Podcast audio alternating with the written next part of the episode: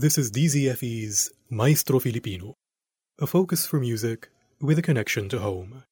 For this edition, I'm Daniel.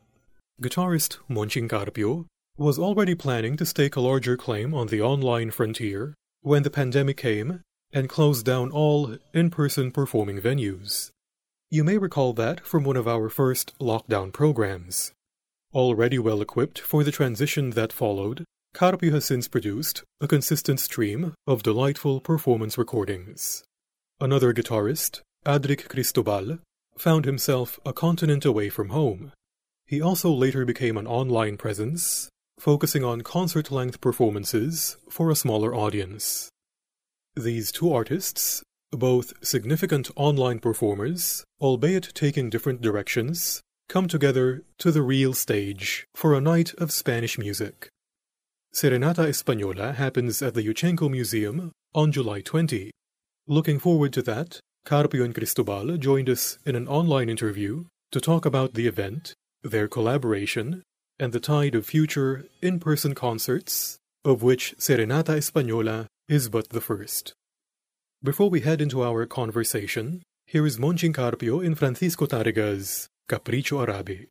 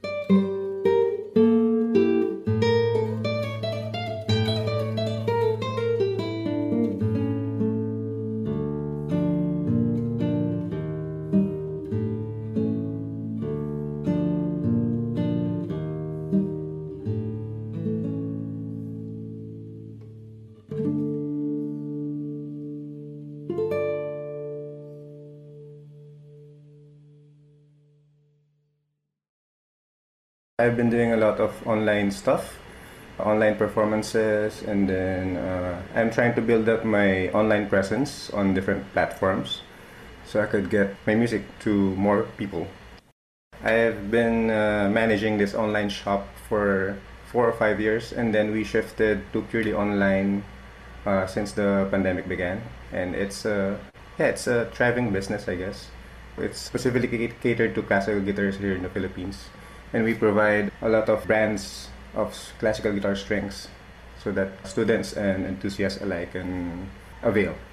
Of course, apart from your online uh, presence, which is pretty significant, you have also been slowly going back into in person performances. Oh, yeah, yeah. It's kind of refreshing because uh, you've been locked, uh, locked down for like two years now. I'm really happy to be able to perform again with my colleagues in NCCA. We performed at the Met. It was a recorded performance, and it was a really nice feeling to be back on stage after a long time. Yeah, we go to you, Adrik. The last time we had you was for NAMCYA 2020. We interviewed you early in 2021. What have you been doing the past year or so? Well, early 2020, a pandemic happened, so I just finished my master's. But by July 2020, we decided to go online. I wasn't very active on Instagram and posting small videos. I was more concerned about full length concerts. So I started producing online performances at the ticketed price. So I was uh, also focused on the money making side while on the performance side because it was a whole production. So we would record, we would edit, and we would stream it on a private group. So we were trying to build an audience let's say a more specific audience, not so much a general audience, since we know classical music is a little bit on the smaller scale in the Philippines. And it was very effective, but we had to be creative with the themes of the concerts and the guest artists. So I was consistently changing partners for concerts. So we had a pianist, we had singers, we had a violinist for Christmas. We even tried working with a dancer, a cellist, and of course different themes throughout 2020 to 2021 which was quite successful 2022 things are opening up and Monching and I did do one video together online he was going through his Spanish repertoire, and I always had Spanish repertoire because of my studies in Spain. So he asked me about doing something together, and I was very much open about it. We had a venue that he had contacts with, and we've been friends for more than 12 years already. He's known me since I was a teenager. We were in UP guitar orchestra together. So it made sense for us to come together to work on something.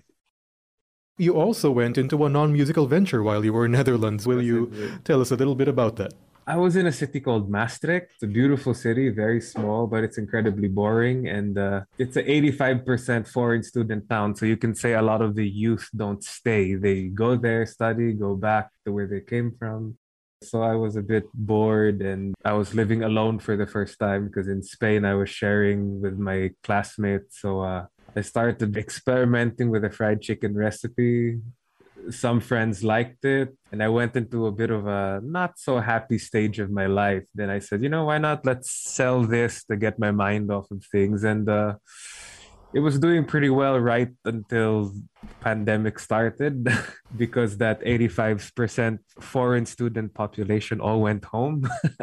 So i lost my my market a bit but i still had a few clients throughout the two years i was there. And uh, hopefully i can uh, make it another sideline of mine in the Philippines. Uh, this uh, fried chicken recipe, which Monching actually he's coming over tonight. We're gonna be having it for dinner actually because we have a rehearsal. So he's part of the taste testing club to keep consistency. Well, I was trying to build up a Spanish repertoire for touring because I've been planning on taking a tour once everything opens up. And then I contacted Adrik if we could collaborate on a live event since we have a venue we have, we have a contact with the venue at the Yuchengco Museum and I also decided that I have to make a Spanish program because it's more easy to market because Filipinos in general they have at least an idea what a Spanish guitar is so instead of putting other genre of music if you just market it as Spanish guitar people will get it easily. So they'll be more interested. Uh, before we get to the music itself, Adrik also mentioned that well, he gave us a little taster, as it were, of why you chose to collaborate with him. So tell us about that decision. What happened on your end?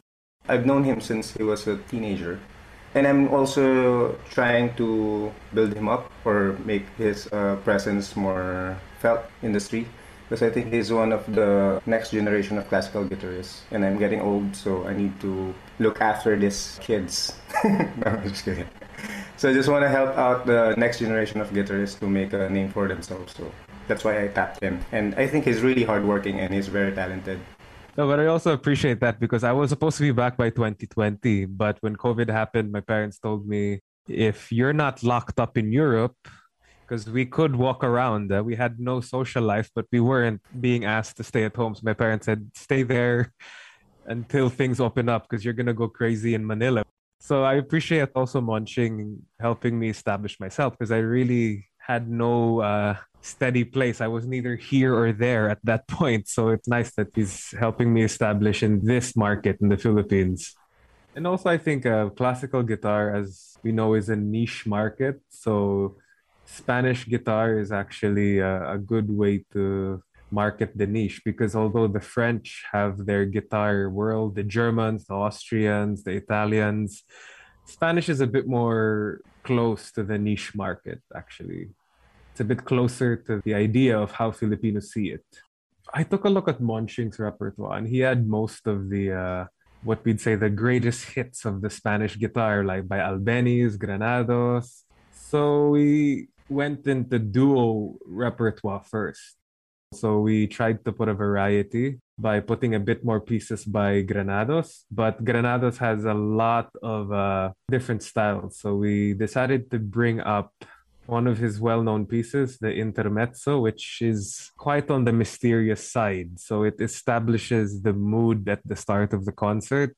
So it's not an aggressive start, but it somewhat sets the tone for what the concert will be because there's fast Spanish dances and there are romantic lines in the piece that are very slow, which is what we're going to be doing. And of course, I had to look at what I had in my repertoire. I will have some Tarrega as well, but my main piece will be a, a bit more modern by Joaquin Turina, the Sevillana. And in order to get to that piece, since it's a bit on the heavier side, I felt it complements Monching's repertoire, which is on the more popular side. So it can introduce the audience to something more experimental. But too much of experimental will also be heavy on the audience, right? So we want to balance it out. And of course, I also put some Filipino serenades like San Ka Man and Usahay because I feel that the audience needs some sort of a, a breather in between the classical Spanish. And something also familiar to see that there are a lot of correlations between Spanish and Filipino harmonies, basically. Yeah, we prepared four pieces of duos. So we explored also the works from non-Spanish composers, but uh, heavily influenced by Spanish music. On my side, I prepared, uh, like Adrik said, the greatest hits of the classical guitar to relate more to the audience because they're more familiar with the pieces. For example, I've included Asturias. I'll also be playing works by Tárrega and then Granados and Malats we just try to make the program start calmly and then end with a big bang, something like that, because we'll be ending with Boccherini's Fandango. We want to leave the audience with something to think about after the concert. Yeah. something like. And also to just add, Boccherini and Scarlatti, the two Italians, were actually court composers for the Spanish king at some point. That's why most of their music is accepted as Spanish. Even their lifetime, they were more Spanish than Italian because of their careers. Perhaps the heart of your concert is the set of guitar duos that you will be performing. Tell us about this repertoire. Some of the pieces are transcriptions, a few of them are really written for the guitar. And then also the duo pieces are all transcriptions because I think during that time writing for guitar duos are not that common yeah, most of them were transcriptions, but there are many pieces for duo guitar, but more on the modern side already. with these pieces, Monching and I try to exhibit individual sounds that could blend together because some players believe that a dual guitar should be sounding like the same instrument playing together, but uh, I don't necessarily believe that. So we try to complement each other with our different styles of sound, different styles of phrasing. So we try to bring that together for a more entertaining duo rather than a very rigid sounding duo that uh, let's just say can be too classical or too formal in a way. So we try to be more complementary than uh, imitating each other, basically. Monching did mention that he is going on a concert tour in Thailand. Is that correct? Yeah. A week after the concert, I'll be flying to Bangkok. I'll be playing in a festival, Asia International Guitar Festival, and then I'll be doing a lot of stuff after the festival in Thailand also because I've booked other concerts and then master classes and then recordings. And then after that, I'm also planning to go to other Asian countries. Most of the concerts were planned before the pandemic and then everything was put on hold and now i'm trying to make up for lost time. What about you adrik? What have we to look forward to on your end? I need to work more a bit on my local presence. Like uh, in october i'll be performing at a spanish embassy event though that hasn't been announced. Of course i'm trying to see how i can fit in the local market I have a faculty position in St. Paul, Manila, but I don't know when that will start yet due to decreased enrollees that the pandemic brought. But a lot of online, of course, presence, but also a lot of uh, different collaborations. Like the Yuchengco Museum might be interested in more events there. So Monching and I will be conceptualizing what the next collaborations would be with who, what theme, and of course, I expect to try to bring my fried chicken to a more commercial level in a couple of months, hopefully.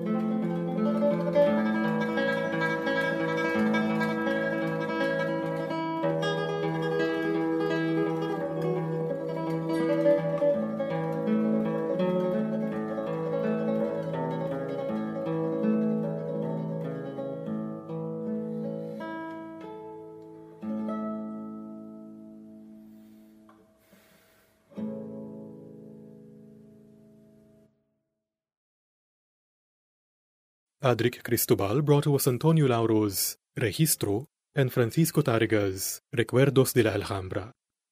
At the start of the program, we heard guitarist Monching Carpio in Francisco Tarrega's Capricho Arabe. Carpio and Cristobal performed together in Serenata Española, an in-person concert of Spanish guitar music at the Yuchengco Museum. Mounted in partnership with Guitar Friends, the event happens 6 p.m. on July 20, Wednesday. For more information, visit facebook.com slash Guitar Friends Inc. Find more performances of Monching Carpio and Adrik Cristobal on YouTube. That is all for this Maestro Filipino, DZFE's weekly feature for fine music in our locale. Each episode airs Saturday 12 noon, the following Monday 12 midnight, and lastly the following Thursday at 8 in the evening. Maestro Filipino episodes are uploaded every week on our SoundCloud and Spotify channels. Once more, this is Daniel. Thank you for listening.